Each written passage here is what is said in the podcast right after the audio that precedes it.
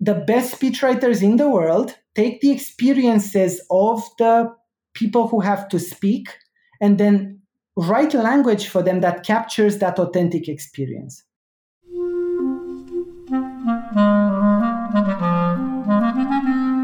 Hello, this is the Great Battlefield Podcast. I'm Nathaniel G. Pearlman. A great political battle is being fought right now between progressives and the forces of reaction on the other side. This show is about the political entrepreneurs and other progressive leaders who are finding new or improved ways to fight. My guest today is Tudor Mihailescu, a progressive political tech entrepreneur. You need to know Tudor's story to understand how he came to his company idea. He's founder and CEO at SpeechifAi, which provides software to enable organic online sharing. That is, they help organizations compose messages suitable for social media platforms so that they can employ their communities to post them widely, hopefully furthering their missions. His tools are used by Demcast, for example, an organization that will be on the show in a few more episodes. Tudor is from Romania he had a previous political startup in Europe, has a PhD where he studied how American presidents write their speeches. If you're interested in how our political tech ecosystem is developing and in this particular product, you should listen. So, after a quick word from our sponsor, my interview with Tudor Mihailescu.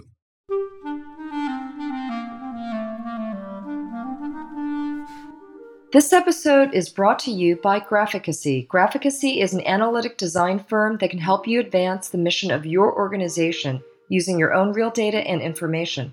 They are 21st century visual communicators who create interactive graphics, motion graphics, and data visualizations. You can find Graphicacy at graphicacy.com.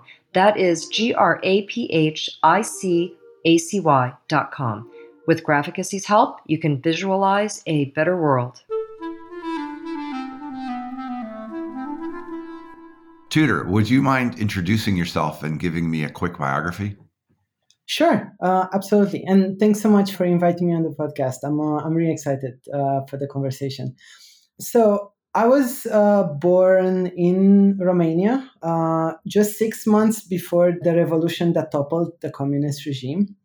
I grew up in Romania during a period of massive transformation one experience I had when I was little influenced my entire career since. I'm a lefty, but I was forced to write with my right hand, which was a pretty traumatic experience to go through. The reason for it is because for a very long time I was unable to write by hand very well and fast. So I basically went through school being unable to express myself in the one way that students usually express themselves, which is in writing. I went through school thinking I was stupid. I always had low grades. Professors would always say, hey, you cannot keep up, and things like that. And that experience shaped me. What gives me enrichment uh, and the sense of purpose is giving other people a voice. So, everything, this is me looking back on that entire experience during that part, I was just trying to cope with it. so I finished high school, I went to university, and I studied uh, political science. I then moved on to Geneva, uh, where I did uh, my master's studies. During the time that I was studying political science, I also took part in political campaigns. That was my very first attempt to act on this mission of giving people a voice, channeling citizens' concerns to their elected representatives then I moved to Geneva and I did two things that basically shaped everything I would do since. I f- co founded my first startup. It was called GovFaces with two other Americans and uh, two other Europeans. The purpose of GovFaces was to channel questions from politicians to elected representatives and have them vote on them. And that startup took me to the southeast of England. So I worked with city councils in the southeast of England for a while, to the European Parliament. I worked with members of European Parliament, to the United Nations. We worked at the United Nations as well, and in other European uh, countries too. Um, at the same time, I, st- I did something else. I started a PhD in how American presidents write their speeches. The reason for that was the same. I wanted to see how the most powerful voice in the world is being created. As someone who had felt his voice was taken away from, I, I just wanted to to do that. So that's that was my my first foray into into entrepreneurship and into the the, the political space.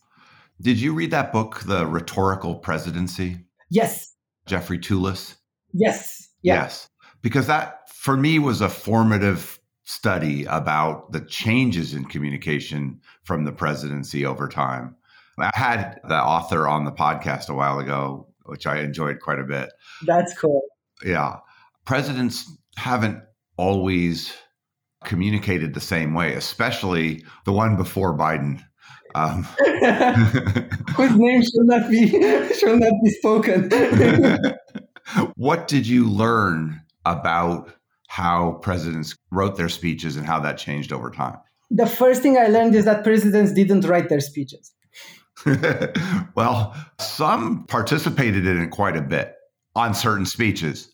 Indeed, but that's the thing. So when the president speaks, they speak on behalf of the entire government, the entire country, and they speak to many audiences nationally and internationally. So for some speeches, like the State of the Union, it actually takes six months to write, and it can involve 40 to 50 different departments and more than 200 people. That's the same number I use to compose these questions for the podcast. yeah, I mean, well, if you speak to multiple audiences, you have to. so. Yeah, that, I mean, that's quite a, th- those are quite elaborate endeavors, I guess. Indeed, and so one of the things I've realized is that the the the process of writing speeches got institutionalized and professionalized in stages. So speech writing is like policy making. If you engineer it in a certain way, you get different results, and that was actually the the, the purpose of my PhD thesis. That was your kind of the conclusion that you came to. Exactly. Yeah. So if you organize the speechwriting practice inside the, the, the, White House and the government in a certain way, you get different rhetorical results and outcomes than if you do it in a in a different way. So let me ask you also about Gov Faces. Was that at all taken from Facebook? Why was it called Gov Faces? Ha, that's interesting. I didn't come up with the name. The idea behind it was that if if you get if politicians ask answer questions, they're not faceless anymore. You can actually put a face to them. They become much more, much easy to identify with. That was the idea behind it. So basically, putting faces on politicians by allowing them to answer questions from citizens. Is that an ongoing thing still? Uh, no. Um, so uh, that one, uh, we closed it down in 2018. That was my MBA of how to run and not run a tech company. we, we learned a lot from that. A, a tell me a little. Those... Tell me a little about what you learned and why. uh, I, I, would be curious to, to how, how, how, many of these you'd actually relate. Um, I'm sure a lot. um, in the early days of NGP, a few of the things I've learned is that so there's two ways of building technology. One one uh, one paradigm is called the bazaar. The other one is called the cathedral. Uh, the bazaar approach is you you launch an MVP after just a day of development, and then you iterate on that with feedback from users, and then you build step by step. Right? Uh, it's also the lean methodology. The, the cathedral one is what people associate with the Apple launching the first iPhone. Even that one is not fully accurate, which is you take feedback and then you build something grandiose. No one sees it. And when you launch it you just hit it right. Well we actually went to, with the second approach for uh, for GovFaces where we got some feedback from users by just showing them mockups. And then we spent seven months to ro- to to launch a prototype. Quite a lot of money. And then when we launched it we realized that people were only using two features out of an entire product it's the agile versus the waterfall method. I'm not familiar with that analogy. An agile development, you would you would have that kind of iterative get feedback as you, you build it in sprints and you get feedback after each sprint. Waterfall, you design the whole thing, build the whole thing, and then put it out there. Yes. Either one can work theoretically. And even if only two features work of a product, they might be the ones that matter. What actually occurred when you put this out there? Because it sounds like you've got users in in places all over the world. Another thing we've noticed is that monetizing political technology is is quite difficult. We went on the premise that we would just launch it, there'll be a lot of users, and then we just grow it the way WhatsApp grew. And then at some point, uh, like investors would just uh, would just invest in that. Well, it's not really what happened. That, that is kind of the naive view of developing a product and a company. Yes. As I was saying, I've learned a lot from that. That's also how, uh, how, how we approached it, and then we we uh, we pivoted a number of times, and uh, because at some point we ran out of money, uh, then uh, then we also decided to um, to to let it go. But what would you say were the most positive things you learned out of it that stuck with you and that you continue to use today? Ah, uh, that's that that's an interesting question. Oh, a lot. I mean, I knew nothing about tech at that point. I learned how to how to scope product features. I learned how to uh, think of sprints, how to get feedback from users, how to speak to users. Um, investment. Uh, I, I learned what a shareholders agreement is, how investment works and all of these things. Like it was like an MBA in how to, to, to start a tech company, like both with the with the failures and the successes. Yeah, invaluable, I would imagine. yeah, yeah, yeah, yeah. yeah. It, it was super exciting. so after that is the PhD, right? What was next after you wrote your dissertation and uh, studied presidential speech writing? What what did you do after that? I came back to Geneva, so I was living in in Washington D.C. at that point because that was where my last year of the PhD studies uh, to, took place. So I came to Geneva. So I knew I wanted to get back into into tech. So obviously, another lesson I learned from this is that, like from the startup experience, is you cannot be a part time co-founder. So I was doing Gov Faces as a PhD student and as a founder at the same time. That one of the things I realized I just want to dive fully into this and only do this. So I came back to, to Switzerland. Uh, I had I, I started writing for Forbes. I had a column on civic technology. How did you land a column on Forbes? Oh, so I was fortunate enough to be selected as a, a, a part of the Forbes 30 under 30 cohort in Europe in 2017 because of that, I was encouraged to apply to become a contributor. Uh, and I had I had my own niche, uh, which was civic technology, and I also the, the mission went back to to to everything else. I knew that tech founders in the civic tech community are underrepresented in Forbes, TechCrunch, and so on, because usually they don't raise that much money. Uh, these are social problems, and I just wanted to give them a voice. That's how this uh, started, and uh, so finished the PhD. I took a consultancy job at the United Nations. Um, and then uh, started writing Forbes article. I defended my thesis, and then uh, I prepared my my full plunged into entrepreneurship. Then a lot of people after a PhD they go on to teach at a university or whatever. You were certain that this was the path for you, or what? What was the calculus? This is probably one of the most painful things with, with being an entrepreneur uh, it's the path that no one understands. So if you're not surrounded by entrepreneurs, what you do doesn't make any sense to anyone. So um, I finished a PhD, right? And then the first startup had failed. So my friends and family were like, doesn't work. You're not cut out for this. Uh, I was in Geneva. I had a nice apartment. The United Nations job paid quite well. My parents came to Geneva. They saw my friends. And I was telling them, so I'll quit this at the end of the year and then I'll dive fully into entrepreneurship. My professors were like, hey, you have a talent for academic work. You could have a potential here too. So actually, separating myself out from that and just taking on a path that was very uncertain. Also, I had almost no money at that stage because, like, PhD student with a startup that didn't succeed, it's not really the, the, the path that allows you to save a lot of money. So it was a very uncertain journey. Uh, and it was tough to take because of that. I knew that this is something that I would find very enriching, but it was still very tough to take. And I, I can imagine for every one person who takes that path, there's at least a thousand who don't. Well, all I can tell you is I didn't write my dissertation and started a company instead. And I had a lot of sleepless nights at the beginning. so I have some way of relating to that state of mind that you must have had. can you imagine? I can imagine. Did you have a clarity about what? I mean, one can have a hankering to be a civic entrepreneur without a clear idea. Did you have a clear idea about what you wanted to do?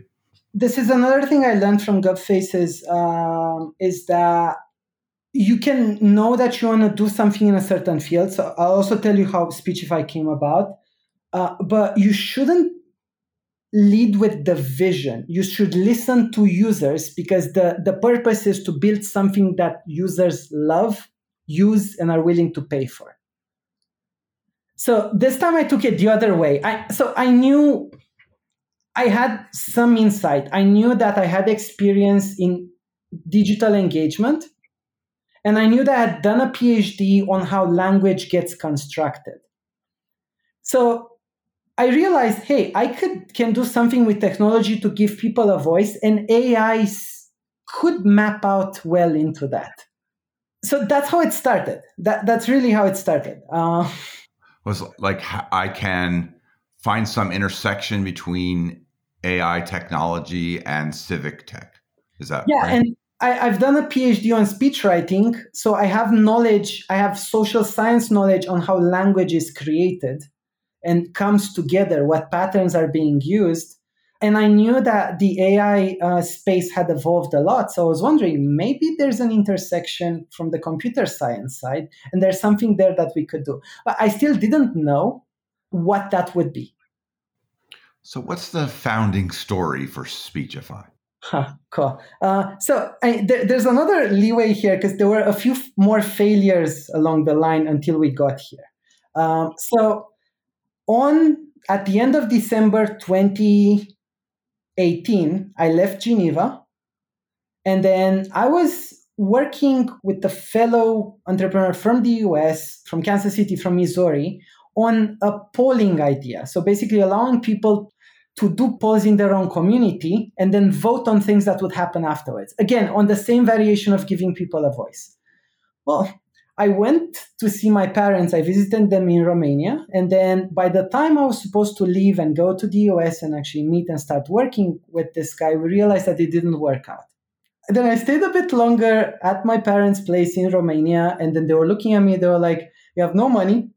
You have no idea. You have no MBA or anything like that you strive with this guy, didn't work. You quit Geneva, you quit an academic career, you quit the United Nations. what are you going to do with your life? Like that was really the conversation. And then uh, at that time, I actually started uh, researching a little bit more into the AI side. And there were a couple of things that came to play at the same time because I stayed a bit longer in Romania, my time there coincided with an event that was quite unlikely. So Brad Parscale, who was Trump 2020 campaign manager, came to Romania to do a paid engagement.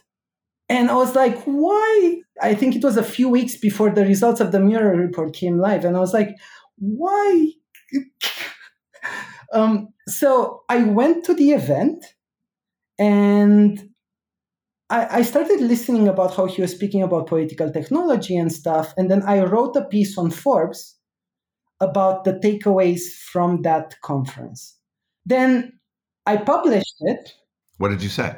There were a couple of things that fascinated me. One of the things that fascinated me was the concept of, I don't think they ever acted on that vision, but the concept was very appealing to me, which was the idea of creating a ground game operation, but online as a way to fit into the work that was being done offline. and the fact that obviously they had a, a, a billion dollar war chest um, that they wanted to spend it all they were launching the trump app and all of those things um, so I, I reported on all of that and it actually it just happened to be the first time brad parscale ever spoke publicly on those issues i have no idea why he did it in romania all of these numbers on the budget and how this was going to happen and all of it, it just came up for the first time. So I published it on Forbes. The visibility raised a lot and it got like 50,000 uh, retweets. Amazing. I realized that most of them came from the progressive side, which leads to the founding story of SpeechifAi. I looked at all of those tweets so to see what the source was, who amplified this post so much.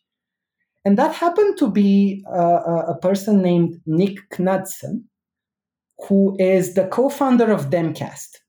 Demcast is uh, the first hub of progressive activists fully online.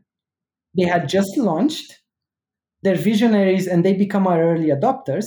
So he had shared the article um, to a group that was then called the resistance. Obviously the resistance against trump. It was this online movement of online activists. Some of them even had closed identities at that point because they were living in red states to actually share content and build an online resistance movement against trump and so on. And so i contacted him because he had shared the article basically saying hey this is what happens on the trump side we need to build an online movement that can actually be the countervailing force to that. And then I wrote him, and then we had a call, and I asked him, How did you manage to amplify that that much? And he was like, Well, we have a, a network of 2,000 online activists that do online campaigning the way you do it face to face. We write suggested content for them, and they go to, into an Excel sheet. They take that content they customize it into their own ways and then they share it with their friends it's kind, kind of how leafleting happens when you do it door to door you bring people in a room you give them leaflets you tell them what they could say and then they go out and they tell their friends about it and that was the initial idea here when people use excel sheets for stuff then that means this is a technology that needs to be built I'd also known that there was one tool that had existed in this space. It was called Thunderclap, that was basically allowing organizations to use their voice of their community members to share one message at one time. That one actually failed because they had uh, people would automatically post on, on Facebook, on Twitter, and so on. After Cambridge Analytica, when Facebook stopped the automatic content posting, Thunderclap also collapsed. Uh, and I knew there was a need for this because Thunderclap had been used by everyone, anyone from the United Nations to even the, the, the Hillary and the Obama campaigns. It was quite widespread. So I had a chat with the founder uh, and to ask how that happened because I, I, my wheels were already starting to turn. At the same time, something else happened a Google search. I literally Googled AI for speech writing because I had done a PhD in speech writing. So I was like, is there anything on the AI side that can help with this? And I found one name. There was this one guy, his name was Valentin Kassarnig, who, when he was studying at the University of Massachusetts at Amherst, had created an algorithm that was writing speeches based on previous congressional debates. I wrote him, um, and then we started speaking. And then we ended up just having bi weekly calls, like about how this technology could improve. And he was the first one who said, Hey, speeches is difficult to write. I know I wrote an algorithm about it, but a long text is very difficult to write. But a social media post would be much easier. And that, those were the first elements in the SpeechifAi journey because we realized that the reason why people are not active on social is because most of cases, even though they have experience, they don't know how to capture that in a social media post. It's kind of the same with with big figures. Nelson Mandela didn't write his own books, his own memoirs. What? He was helped to write those oh. um, by ghostwriters.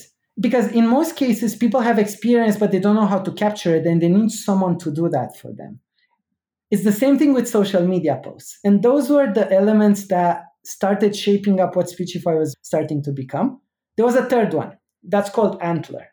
There is a global startup incubator that doesn't invest in companies, they invest in founders. So basically, if you're a founder, you have the potential to create something extraordinary, but you have no money, you have no co founder, uh, and you also maybe don't have the business coaching. You join a cohort with another 70, 100 people, and then they provide you with all of those they connect you with a potential co- founder um, they give you the initial money and they also give you the business and tech coaching to to start the company and those are the three elements that shaped SpeechifAi into in what has grown to be today. What is SpeechifAi today? What is it? In one sentence we help organizations facilitate organic social sharing. With technology. Exactly. And for an analogy here, so right now, if you're a company or an organization and you want to drive results, you have two options. One of them online, one of them is ads, the other one is influencer marketing. That's it. Uh, there's a third one, which we know is very successful, which is word of mouth. People just speak to their friends about something that they like. We know it's the most efficient form of marketing, but online it's it's, it's a magical thing. You either have it magically or you don't. Well, SpeechifAi wants to, to turn that into an established marketing category that people can invest in, measure results, and drive conversions, clicks, impressions, and so on in a very uh, measurable and uh, systematic way. My first reaction to this, without much contemplation, is oh no, this is like uh, automation of something that's going to get out of hand. It's like more bots. It's going to be misused. You're a civic tech leader trying to make the world better. How is this going to make the world better? That's a great question. I think we should look at analogies uh, here. So, the best way to think of SpeechifAi is as let's think of it this way a very small percentage of the social media population right now actually is actually speaking online like it's uh, the estimates vary between 1 and 5% that means 95% of the social media population is silenced if we think of the internet as a place where people can do online the same things they can do offline this means that 95% of people are actually right now crippled the main reason why they're crippled is because they do not know how to express themselves in the online environment. They have their ideas, they have their experiences, they just don't know how to express that in a very specific language, which is social media posts that come with a lot of norms. I have no idea. That's exactly the thing the way you write on LinkedIn is different than the way you post on Instagram or on TikTok or on uh, Snapchat and so, so on. So this kind of takes your idea and and recasts it into the appropriate language with the right information. Yeah, and the, the analogy here is speechwriters. So the surprising value of a speechwriter is authenticity. The best speechwriters in the world take the experiences of the people who have to speak and then write language for them that captures that authentic experience. So that's SpeechifAi's goal. We want to make sure that people can express themselves easily and in a compelling way about the things that they care about. Because otherwise they would be stifled, they wouldn't speak. So this is really the alternative. That's the, the vision, that's the goal it's become like essentially a stock question for me now to ask people who are developing tech in this general space to ask them who would you not provide this to? What are the bounds of the customer base that you would find acceptable and not acceptable? Clearly for most people there are violent fringe organizers that you wouldn't want or groups that you abhor their the way they participate in society how do you do you draw boundaries on who can purchase this technology from you and, and how? So at the moment, this is so this is a for us we're, we're a, small startup, so this is actually an evolving conversation, and uh, the the more we grow, uh, the more that culture gets developed. We started in the progressive community for a few reasons. So I can tell you what we want. We want SpeechifAi to convey factual information. We want SpeechifAi to be a, a way to empower organizations to raise awareness of issues. And we want SpeechifAi to contribute to developing a more healthy online conversation. How best to do that, we still don't know. So, our answer up until this point was actually to work with a small group of early adopters that can shape the initial culture of what SpeechifAi can become. As we grow uh, to develop more and more that, that, that culture, we're, we're still at quite the beginning stages of this journey. Who's working with you now? What kind of initial set of customers do you have? Um, so we started in uh, 2019. The company was uh, was in, uh, incorporated in September 2019 on the 16th so uh, our birthday. Up to this point, we've uh, had on our share pages more than half a million users that uh, drove social media traffic of uh, worth around $40 million, including around 8 billion Twitter impressions for various organizations. So we worked with the Biden Harris campaign during the 2020 elections in some of the battleground states. Various campaigns, for instance, Doug Jones' campaign used SpeechifAi as well. Um, various uh, nonprofits uh, like uh, One Fair Wage, Planned Parenthood, Common Cause, and um, various grassroots activism groups. Uh, uh, Demcast, which is the first early adopter we had, but we also work outside of that. We've worked with uh, startups who are also uh, using their co- uh, customers to uh, to refer products. Antler, our main advisor, also uses SpeechifAi uh, and uh, and so on. To follow up on one or two of those, how does the Biden Harris campaign come to find you, and to what extent did they use you? So it came from the digital organizing side. And the, the, the analogy here, how SpeechifAi started was, was this way. So organizations have have already tried to find a solution to this problem they have community members who would want to raise awareness of certain causes, but they don't know how to do that online. So they've started a practice that is that are called social toolkits. So they usually put a Google Doc together or an Excel sheet with, as I was saying, texts, images, links, hashtags, and then they help their community members build their own posts. That's where we went. We actually went to the people, most of them digital organizers, who were already doing social toolkits the word just started spreading from our first early adopters. Then people on the um, uh, Biden and Harris campaign started learned about it at, in the battleground states, and then the ball started rolling, and we ended up working with four of the coordinated campaigns in the battleground states. Did they pay you for it? Yes. Yeah. And so, what does an arrangement look like? We're a tech platform, so they're off-the-shelf subscriptions uh, that uh, that organizations can pay for. Uh, they range between 99 and uh, 555 dollars a month. We also have a free account, and then they they log in on the platform. They can create these toolkits, and then uh, they can distribute those to their community members. That's how it works. So, give me an, a sense of an ideal customer for you and how they would go about implementing it and what it would do for them. Ah, that's a great question. Uh, so the second analogy to how SpeechifAi is being used, aside from these toolkits, is share buttons. So right now, when you go and you f- submit a form on EveryAction, uh, for instance, or any other petition on fundraising software, ActBlue, uh, Action Network, you call it, after you submit that form, you get taken to a blank page, like a confirmation page, where they ask you to share with a friend.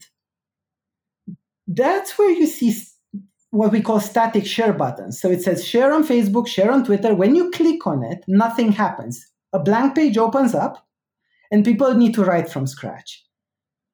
What we've noticed is that most people who land on that page, and we have some stats over this uh, uh, from various companies, only two out of every 100 people who have already submitted the form so they're engaged actually end up sharing about that petition or fundraising campaign with their friends. That's a massive waste. So with the SpeechifAi sharing functionalities that can be embedded in the autoresponder emails and in those in those confirmation pages that percentage goes to 20 what do people see that's different that's driving that huge difference so there's a couple of elements here they see a full post they see they can choose between two or three posts. They see the texts, they see the hashtags, they see great quality assets. They can even customize them there. We have fill in the blanks that allow them to, to fill those in. And then everything is then carried over to their social network of their choice. They can customize it forward and then they share it these texts and assets are actually being optimized so the campaign managers can optimize these with the help of our writing assistant that learns from what's being shared and clicked on to suggest ways to further improve these texts and the hashtags and so on. Sounds like something that becomes more useful for a large organization with a lot of communication. Is that right? And this is what I, where i wanted to go. So one of our advisors, uh, uh, Keegan Goudiss, who was on Bernie's 2016 campaign, uh, speaks about SpeechifAi in this way. He, he, says he would like to see SpeechifAi as becoming the paper company for social sharing in the progressive space. The analogy is pretty interesting because, so on the one hand, obviously, we want to work with big organizations that have millions of people on their email lists. But what we would love to do is actually provide social sharing technology and infrastructure to the big software players. So to help them replace these static share buttons on all of their pages with uh, SpeechifAi's intelligent sharing functionalities and provide the also the, the the data and the AI engine that can help people write that content. I'm aware of some of these CRM type companies that are out there that are in the progressive space. To what extent have you found partnerships with them or where are you in negotiating or talking them into such? We're in contact with all of them. The, the, the reason for this is because SpeechifAi lives by being integrated in websites and emails. So the CRMs distribute SpeechifAi, so we need to we need to make sure that it can be easily integrated. So we have conversations uh, with them already and trying to find the best way for SpeechifAi to add value as far as the development of the company, what do you have for staff? How where are you for funding? What's the kind of stage of the enterprise? SpeechifAi is a US company. We're registered in New York, Delaware C Corp, obviously for the, the entrepreneurs who are listening into this. We're at pre-seed. We've raised $800,000 up until this point uh, in, a, in a pre-seed round from multiple investors. The most recent one is Higher Ground Labs. SpeechifAi is actually part of the Higher Ground Labs Accelerator or part of the fifth cohort. We're a team of eight, remote. Half of our team is based in Europe, half of our team is based uh, in the US. All of our client facing uh, uh, team members are in the US. We've built the platform, so we have uh, the um, AI engine. Uh, we've built the uh, platform that allows companies to generate the shareable functionalities and the social toolkits We've been live uh, to that point. We launched the first version of SpeechifAi after just two days of development. It was a basic share page, and we built everything on it with users for the last two years and a half. It seems to me fairly unique to your perspective on the world. And but is there competition, direct competition? So it depends on how you look at it. I, I see three verticals. The vertical that is the closest is the social sharing space, there's two big companies in this space. One of them is called AddThis, the other one is called ShareThis. AddThis was bought by Oracle in 2017 for $400 million. ShareThis uh, has raised $80 million in investment. These two companies provide the, the share buttons on the entire web, but they don't work. All of the software companies that have share buttons on their pages they get them from these two companies. But these share buttons have stayed the same for the last five to seven years. There's very little movement in this space. We actually see them as our direct, direct competitors from that perspective. Is anyone using either of them in the progressive political space? I think it's inevitable not to use them because they're everywhere. Uh, they're easy to integrate. They don't do much. but they're easy to integrate. What distinguishes what you you're offering from theirs, especially? So there's there's multiple elements. Uh, one of them is um, the most important one is the it's engagement. So sharing share buttons are not being used by anyone, and the reason for that is because users have writer's block, and they need to write from scratch. The one company that has been used a lot in the progressive space, and that it's really just a very basic infrastructure, is called click to tweet. So click to tweet is an initial idea of what SpeechifAi has been developing, where there's people can just share a text on Twitter that's really the precursor of this thing. And the hypothesis is that if you give people a text, then they will be able to actually take that and to, to, to, to share it. Well, how SpeechifAi works is we provide uh, shareable functionalities on all platforms. Anything from LinkedIn, Twitter, Facebook, Instagram, direct messaging platforms. The users, the campaign managers can provide the text, optimize it through our AI, but also their sharers can further optimize it with help from our uh, uh, writing assistant as well. And then we track all stages of it. So the analytics component is very important here. If you look at the static share button provided by AddThis, for instance, you know only when a person has clicked on, on share. You don't know whether they actually shared it. You don't know what content they shared. You don't know what their friends clicked on and whether that click converted on your website. SpeechifAi is coming at it, and we want to stack social sharing as a, an alternative to ads. And we've seen a couple of really interesting things. We could track that out of every 100 clicks that are being driven through organic social sharing, if you stack those against 100 clicks driven by ads, the conversion rates uh, go up to 10 times higher. And SpeechifAi is the only platform at the moment that is able to actually provide that kind of data and as I said, provide a, a, an infrastructure to do organic social sharing at scale. Is the work that you've done that is different there protectable? Is the IP something that you can hold to yourself through trade secret or yes. patent or whatever? So, I mean, one of the things is I, I actually believe that the be, the best moat for companies is their capability to be uh, to to be continually innovative. And I'll give you a few examples. Um, so we have our own proprietary algorithms that we're working on, and Valentin, my co-founder, is spearheading that work that help optimize social media posts based on the data we collect. So we look at structures of posts depending on what you want to do. Is it fundraising? Is it donations? Is it awareness raising campaigns? Is it on COVID? Is it on Build Back Better? and we look at the images and text that are being shared and we look at what engagement those generate and then that goes back into our optimizing algorithm that helps campaign managers make better decisions on those this data collection mechanism and the core of what we build is actually the proprietary algorithms are actually uh, the moat that we're building for the company what do you think you haven't had a chance to explain about what you're building and why I think what I would like people to understand is that let's make this comparison. The most successful organizations are those that rely on people speaking to their friends about things. The most successful campaigns happen like that. That's why uh, relational organizing is so important what we're doing is, is showing that relational organizing and word of mouth can actually happen online too, but you need to help people in a few ways. And the biggest way is giving them guidance on how to speak, how to express themselves, and so on. That's one of the the, uh, the most important points. Another one that I think you, you touched on at the beginning is authenticity. I think that the advances in technology, if they're used right, can can help people uh, express themselves better, can help people make a greater impact.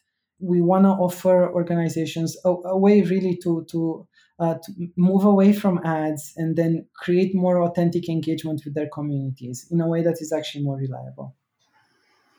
Is there a conflict between the success of tools like this? and the ability of people to deal with just the information flow and the volume of it. Like people started texting for campaign work And it was one thing if you got one text, but it's another if you suddenly got 25 from organizations on the same day and it just became overwhelming and you wanted to unsubscribe from everything. Is there a challenge here about how to modulate this flow and how to use it most correctly because of things like that? If we use the analogy of the online world as the same as the physical world, in the physical world, we have a lot of different spaces. There's some public spaces like Twitter, there's some closed network spaces, friendship spaces like Facebook, there's some closed groups like Telegram, channels and Facebook groups and stuff like that. There's also ways to communicate directly with one person. I think it's a matter of, of empowering people to express themselves in all of these different spaces. There's ways to reduce the noise by only following and paying attention to people that you value uh, their presence of. So I think I'll, I'll look at it this way. Um, we we just need to become much more uh, educated about how to use the online world and make the most of it. Well, it sounds like you are someone who can do some of that educating. Is there a question that I failed to ask you that I should have? Any early stage company needs a lot of help. There's a lot of people on the podcast that came on the podcast, listen to the podcast that uh, maybe even even by uh, uh, by by looking by by hearing me speak, they've spotted a lot of things that we could do better. So I think one of the questions is how would you like listeners to to chip in and contribute to building something better? That's that's what I would. Well, it, it does sound to me like what you're saying is you're open to feedback from people who hear you, and that makes sense. If people want to reach you uh, with some feedback, what would they do? There's two ways. So our website is Speechif AI, so an AI at the end instead of a Y dot tech. Uh, and my, my email address is Tudor at uh, dot, uh. So you can just reach out uh, to me directly. Uh, everything we've built was with feedback from users. We, we didn't set out with a clear idea of what we were going to build. If you feel that you would need a service like this uh, as an organizer uh, or uh, you have ideas to make it better please reach out because that's that's our mission to to help people empower them to and give them a voice but we need feedback for that well part of my mission in doing these kind of interviews is to understand the entrepreneurs that are working to make the democracy better so it's an honor for me to get a chance to talk to you about what you're up to is, is there anything else you want to say? Thank you so much. I'm super excited to speak to you. Uh, I, I know there, there's been a lot of amazing people coming on the, this podcast, and I'm humbled and really excited to, to contribute uh, in a small way to this. I would also send people uh, who want to know more about you to Google your TEDx talk, which I found quite interesting as well. Thanks so much. I really appreciate it.